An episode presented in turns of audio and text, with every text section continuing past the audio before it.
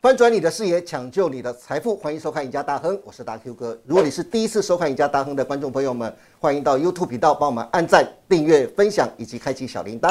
此外，你也可以到 FB 上去搜寻 “Smart 金融库社团”，里面有许多的分析师还有财经专家，每天都会针对国际财经、台股趋势、个股走势发表精辟的分析，相信会对大家的操作很有帮助。因此，欢迎大家能够踊跃加入。好，今天的赢家大亨要带大家看什么样的议题呢？今天我们要讲一讲我们的护国神山台积电。最近大 Q 哥在一个就是网络上看到一篇很有趣的新闻，是关于美国的金融市场针对台积电的一篇报道，我觉得非常的不错，特别把它截录下来，跟观众朋友一起来欣赏。这篇文章是怎么说的呢？他说，华尔街投行大多预估啊，台积电在今年的税后 EPS 就每股获利啊，至少有三十块钱以上。以每年 EPS 成长百分之十二预估啊，二零二五年台积电的 EPS 将挑战五十一点八四元。如果给二十倍的本益比的话，目标价就是三年以后，二零二五年台积电的价格将超过千元。但是台积电的股价未来真的可能超过千元吗？如果用复利，也就是长期投资的观念来布局台积电的话，现在是不是很好的进场的时机点呢？以及现在市场在传台积电这几天的反弹是主力在拉抬台积电，准备要出货航运，真的是这样子吗？等一下我们来好好问一下我们的财经专家，欢迎我们的资深分析师陈志林，志林老师你好。各位观众朋友，大家好，大 Q 哥你好，是，哎没有四分在旁边，是不是不太习惯？啊，男的也不错，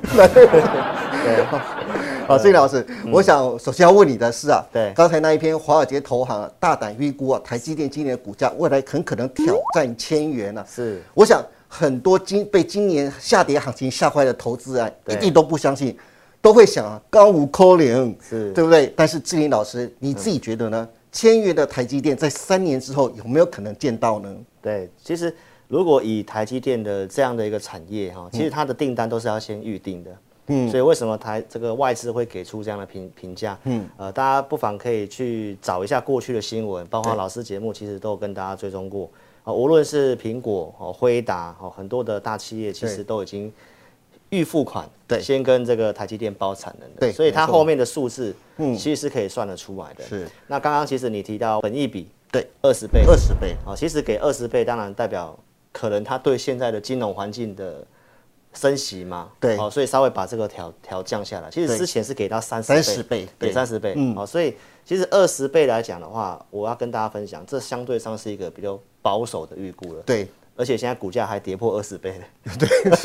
还跌破二十倍。好，所以其实照刚刚您谈到的这个报报告来讲的话，其实因为订单都可以算得出来，对，那它的整个年成长的一个预估，像今年大家预估是三十块嘛，对，那你这边提到到二零二五年五十一块八，对，哦，其实也有预估到二零二三，就是明年、大概四十块，对，对，所嗯以其实这个数字是可以估得出来的。那这因为是好几年都能够成长的一是个公司，嗯，好、所以当然来讲的话，我觉得短期是因为金融市场不好，嗯，才会有这样子。对那当然在这个预估之下，台积电它唯一的风险，嗯，这边跟你分享一下。哦唯一的风险就是地缘政治，所以其实这个时间点来讲的话，嗯我倒是认为外资的这个二零二五的评价是可以是可以参考的，还是可以参考的。对所以可以未参来千元的千金的台积电还是有可可能以的期待的，因为嗯几年都是能够成长的公司。是对，然后呢，其实现在台积电来讲的话，大概以当前来讲，它有哪些优势，我们来跟大家分享一下。好，第一个当然就是说它的先进制程领先全球嘛，哦，对，哦，所以这是为什么订单都会哦握在手上，而且良率又非常的高。是，再来就是报价今年已经调涨了，对那也提到明年还会继续涨。对，哦，包括这个外资卖最卖它卖最凶的， 现在也回头稍微调升它的目标价。啊嗯对那当然最大的利多就是跌升了嘛，跌哦升，跌升对是对最大的哦对利多。股市的就是老一句话就是这样，跌升就是最大的利多。对啊，对啊，对啊。所以其实在这四个条件之下，嗯我认为、哦，它是有这个稳住的机会。是，哎，不过那个郑老师，我之前也看过报道，嗯是听说美国跟日本啊准备要合作，要一起合攻二纳米。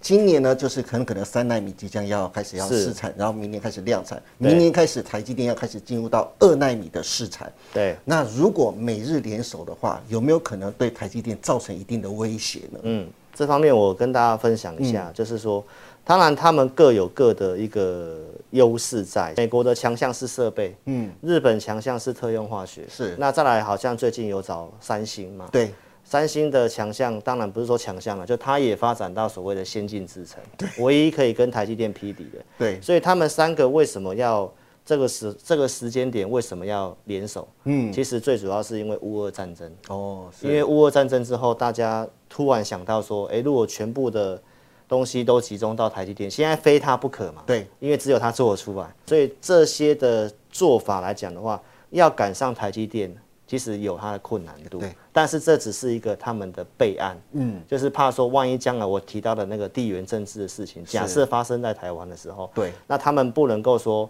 呃，突然就全部中断嘛。嗯所以在其他的地方，包括美国本土，也要设进原厂的对用意在这里。是，对嗯，分散风险的嗯对，概念，所以这件事情来讲的话，当然我们还是要看技术上面能不能办得到。嗯，哦，其实看起来是蛮拼的，因为是台积电已经要先发展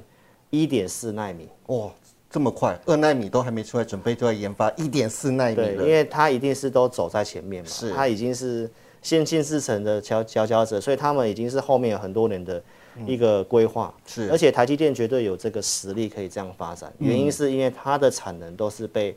预付款包对产能，它有实际的客户握在手上，是人家也把钱给他，他有钱才有办法去做研发嘛，是所以这也是台积电它能够一直领先三星的一个原因，嗯因为三星没有客户包产能 啊。有之对前有高通 了，但是临时又缩脚了。 啊就是良率太差哦，良率太差。所以其实我们可以来看一下这个三呃这个台积电的一个先进制程，是前面七纳米、五纳米、四纳米这些，其实过去新闻都常常在传，对说三星要超车，三对星要超车，但是没有一次超车成功。对哦，那我们现在已经推展到三纳米，就是在二零二二年今年下半年就会开始要量量产。产对那两二纳米其实也都已经有厂房都确定是在台湾。对所以你可以看到台积电这些动作，真的是非常爱台湾，对也帮台湾创造很多的就业哈、哦，对，这些没的错，对包括地缘政治的安全，其实现在也是因为台积电嗯是的关系，所以很多国家需要我们，嗯，所以我们真的是把它称为护国神山，就是真的这样是真的是这护样，国神山，所以一定要好好支持它。这三星呢、就是一直都是台积电重要的对手啊。啊对然后对手嗯我们看到内容来说，其实它在二零二四年啊，就是在后年的时候，准备要研发出一点八纳米啊，嗯好像准备也要跟台积电刚才您说的一点四纳米来拼看看啊。嗯，那你觉得三星在这方面的进程，你觉得有跟台积电拼搏的一呃机会吗？其实从过去的经验来讲，大概都是没有错，它要发展，它嗯或许技术上它也做得出来，对，但是问题在于良率啊，嗯哼，因为它现在就是它有的号称的先进制程，是良率大概两成左右，嗯，一个晶圆片里面，对不对？大概八成都不能用， 是哦，所以对这这个是这对他来讲是一个客户客户端也会觉得这良率都太低了，而且之前我们常常提到，它做出来的晶片这个功耗啊、耗电，这真的都是完全是输给。台积啊，电，嗯台积，电的。所以如果现在的科技越来越发达，要高速运算，嗯，好、然后这整个呃运算速度，包括不能够发热这个事情，是大家越来越重视的，嗯因为科技就是一直在进步嘛。是所以我认为，就算它发展出来，其实也不见得能够抢到台积电的这个订这个单这个啊订单，除非它的良率可以大幅度的拉升，那这个可能才会造成威胁。嗯，不过他们的良率的确来说，对他们来说是一个很大的瓶颈啊，对他们是要是突是破的地方。嗯对，那这也是台积电独到的技术的地方。是，对那另外在报价方面，机电听说明年也准备要调涨报其实能够涨价这件事情，也是跟投资朋友做分享哦，就是说涨价代表这个公司的需求是大于供给的。对，如果说这个行业是呃，就是呃我供我给大于需求的话，供给大于需求，是我要拜托你来买，我只好降价。对但是现在是大家都要跟台积电买，所以它有这个能力涨价。嗯，那能够涨价的话，当然就会有其他的一些商机。对那对台积电的这些获利数字，嗯，成本的 cover 一定是更更好的。对哦，所以这件事情我觉得是，呃，透过这个事情，大家对台股也可以稍微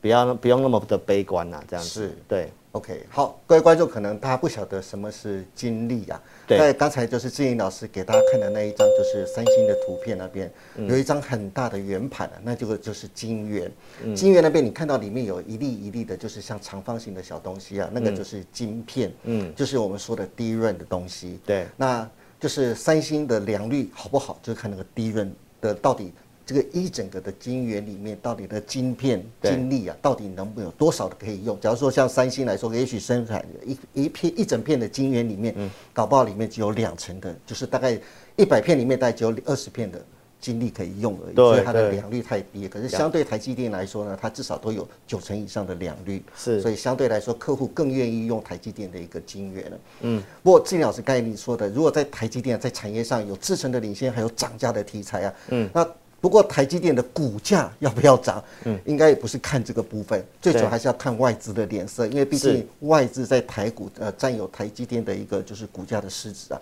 还是非常高对，的。持股很高，持股很高。对那现在光是台积电呢、啊就是在五月九号为止，今年来说，台积电外资就卖了台积电有三千四百亿啊。嗯，就算是现在台湾。呃，散户啊都非常力挺台积电。嗯，你看台积电的股东啊，在今年来说就已经超越中方，就已经有一百三十万人以上。嗯，那台积电的涨跌，接下来还是外资说了算啊。那你怎么去看台积电接下来的行情呢？对，呃，外资这样卖的话，其实当然这个跟今年的一些大事情有关系啊。就我们前面几集都跟大家分析过的，比如说联准会的这个升息啊，对，还有公债值利率的上升，然后这个钱会有一个大幅度的移动。是所以其实您刚刚提到没有错，重要的是外资啊，因为当然持股比高，他们的钱也比较雄厚。嗯，所以如果说我们台湾股民去买台积电，你是用一个纯股的心态，一段时间我相信它是可以给你获利的。是那但是股价要拉，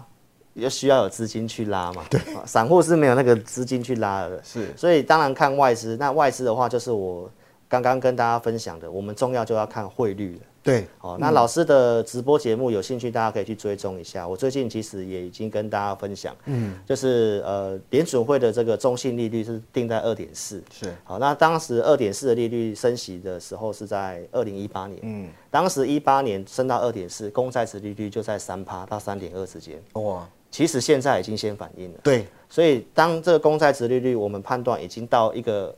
这个相对的一个反提前反应到这个位置之后，那老师其实也有跟大家做过分享，就是我认为美元暂时有一段时间可能就会稍微就是趋于贬值，台币可能就会停停留在这附近，就代表说外资可能比较不会去再去卖台积电了。是那涨的话，当然就是会需要一点时其他的一个因素啊，像中国封城这些对不确定因素解除的话，那最近也都传出可能就即将要要要解除了嘛。对，哦，解所以封了嗯透过这些的一个分析的话，我节目有帮大家追踪了。所以外资卖够了没？嗯，哦，其实从汇率的角度，包括从筹码的角度，大家其实也可以啊，待会给大家看图卡，也其实也开始慢慢去买了。嗯，哦，所以呢，其实我的看法是，这里你要买的话，当然照产业前景，我们刚刚所预估的未来二二零二五年的那个数字，其实基本上是肯定的，算嗯得出来的。是看法上的话，我认为是这个目标价在未来几年是非常有机会看到的。对啊，最近呢，外资都纷纷调涨台积电的目标价，先看到高盛，它调升了台积电的目标价到九百一十二块，甚至里昂也把目标价台积电的目标价调升到七百五十五块。我想这也是之前在今年的外资 premium 卖台积电之后，这样的调升动作也带给了市场一个很重要的信心了。没错，没错。